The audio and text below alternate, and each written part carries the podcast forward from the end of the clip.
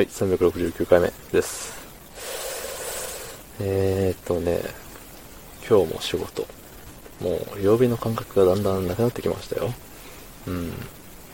まあ、3連休だった人もいるようで、えー、明日、明後日、しあさって、その次みたいな感じで、さらに休みが続いて、十何連休かの人もいるんでしょうね、きっと。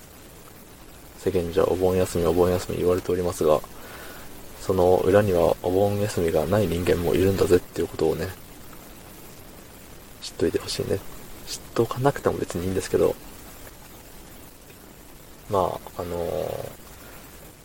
ーね、いるよっていう、働き詰めの人いるよっていうのをね、はい、言いたかったよっていうだけです。まあ、言うて、あさってぐらいに休みがあるんですけれどもね、はい。まあ、そういう時のコメント読まないんですけど、まあ、あのーね、なんだろうな。うん。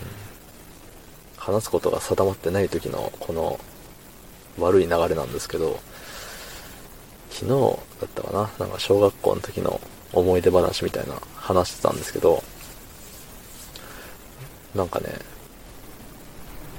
あの頃、あの頃、うん、小中高、大、まあ、総じて学生時代ですわね。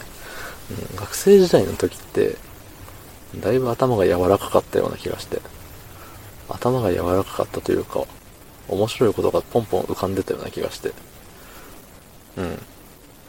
それに比べて大人になってからはどうだと。ね。何にも面白いことなんてないわけじゃないけど、昔みたいにね、その友達同士で面白いことを言うやつって近くにおるって思うんですよね。うん。まあ、いないわけじゃなさそうだけど、なんかな、大人になるになるにつれてその常識にとらわれてしまうがゆえに、その自由な発想、柔軟な考えっていうものを失っていって面白いことがだんだん言えなくなっていくような気がして。うん。まあなんだっていいんですけどね、その面白さって。その、高校の頃でね、あの、なんていうの？音の響きだけで、なんつうんだろう。違う、あれをね。全然伝わらないな、これじゃ。まあ、ざっくり、ざっくりとかも普通にね、そのことを説明すると、まああの、ルーズリーフってあるじゃないですか。ルーズリーフ。あの、ね、穴がめっちゃ開いてる、縦一列に穴がプロって開いてる、線引いてあるノートみたいなやつ。ね、高校の時に流行ったと思うんですよ。うん。流行ったっていうか、うん。まあよく使ってる人だって、使っている人がね、いたと思うんですけど、そう、ベーブルース、ベーブルースって言っちゃったわ。うん、そう、オチがね、そうなんですよ。うん。ルーズリーフのことベーブルースって呼んでたんですよ。あの、我々界隈では。僕が言い出したわけじゃないですけど。だからたまにね、ルーズリーフかベーブルース、どっちが、どっちかわかんないんですよね。ね、ホームランめちゃくちゃ打つ人がルーズリーフみたいな。うん。っていうね、うっかりオチを先に言ってしまったわけなんですけれども。そう。ね、今、大人になったね、今、あの、ルーズリーフのことをベーブルースっていう人がいますか？うん。いないでしょ、きっと。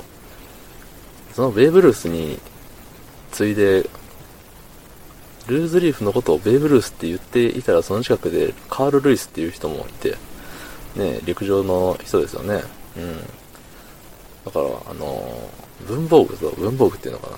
筆記用具っていうのか？うん、まあ紙ですわね。紙と、野球の神様と、足速い人がね、ごちゃ混ぜになるんですよね。うん。その、決して混ざり合うことのなかったであろう、この3人が混ざり合うことによって生まれる面白さ。ね、写真をパーンって出されて、ベーブ・ルースって、ベーブ・ルース、カール・ルイス、ルーズリーフって出るかっていう。